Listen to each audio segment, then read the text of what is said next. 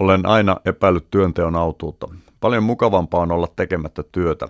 Työn orjallinen palvominen on yksi aikamme karseimpia virheitä.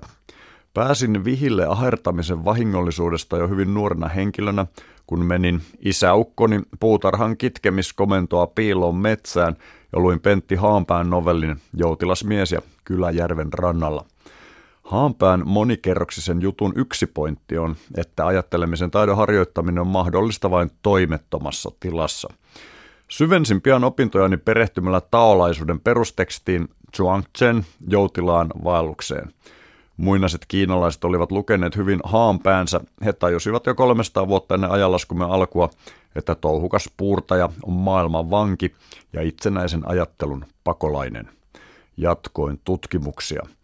Viisi miljoonaa vuotta sitten olimme yksi apinalaji muiden joukossa. Älykkäinä eläiminä me muiden älykkäiden eläimien tavoin kartoimme työntekoa viimeiseen asti.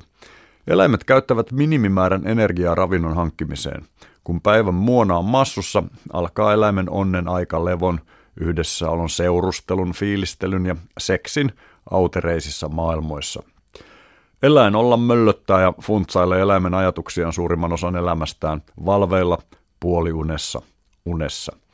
Ihminen säilytti pitkään nämä eläinten erinomaiset ominaisuudet.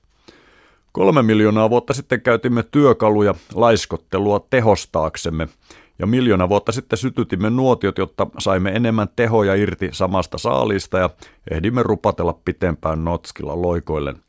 Metsästä ja keräilijöinä jatkoimme kaiken turhan hikoilun välttämistä viimeiseen asti. Koska olimme viisaita, ymmärsimme, että vain tyhmä paljon töitä tekee. Ajatteleva ihminen on ollut olemassa vähintään miljoona vuotta.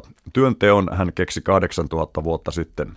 Maanviljelyksen taito tuotti väestön lisäyksen, taajamia, yksityisomistuksen, hierarkisoitumista, eriarvoisuutta, kurinpitokoneiston, jätteitä, ympäristöhaittoja ja stressiä.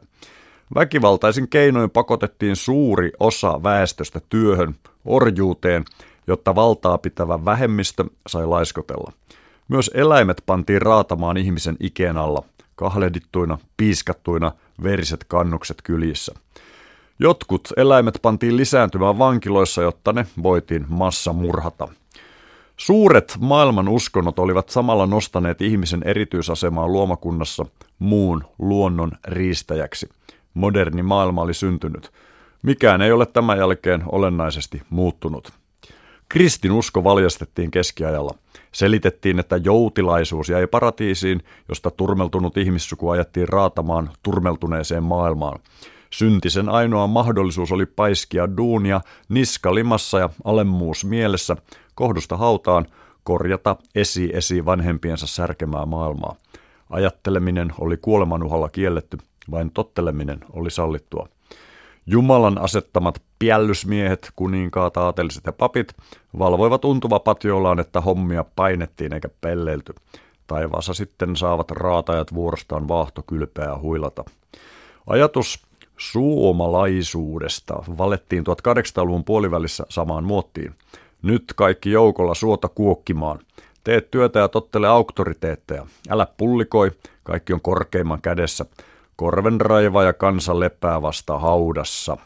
Nämä hirveät vääryydet elävät sitkeästi. Työnteko ymmärretään yhä velvollisuutena, työkelpoisuus ihmisarvon mittana, työttömyys häpeällisenä, rangaistavana tilana.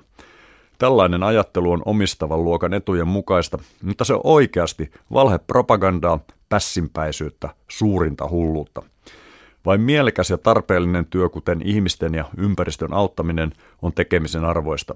Luonnon liiskaaminen uusilla raivioilla sekä tarpeettoman roinan fyysisen ja mentaalisen tuottaminen on tihutyötä ja tuhotyötä.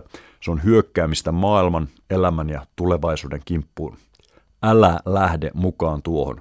Katso tarkkaan mitä teet. Maksimoi laiskottelusi määrä. Muista, että joutilaisuus on ihmisen alkuperäinen ja tavoiteltavin tila. Lyö lossiksi, ole ihminen.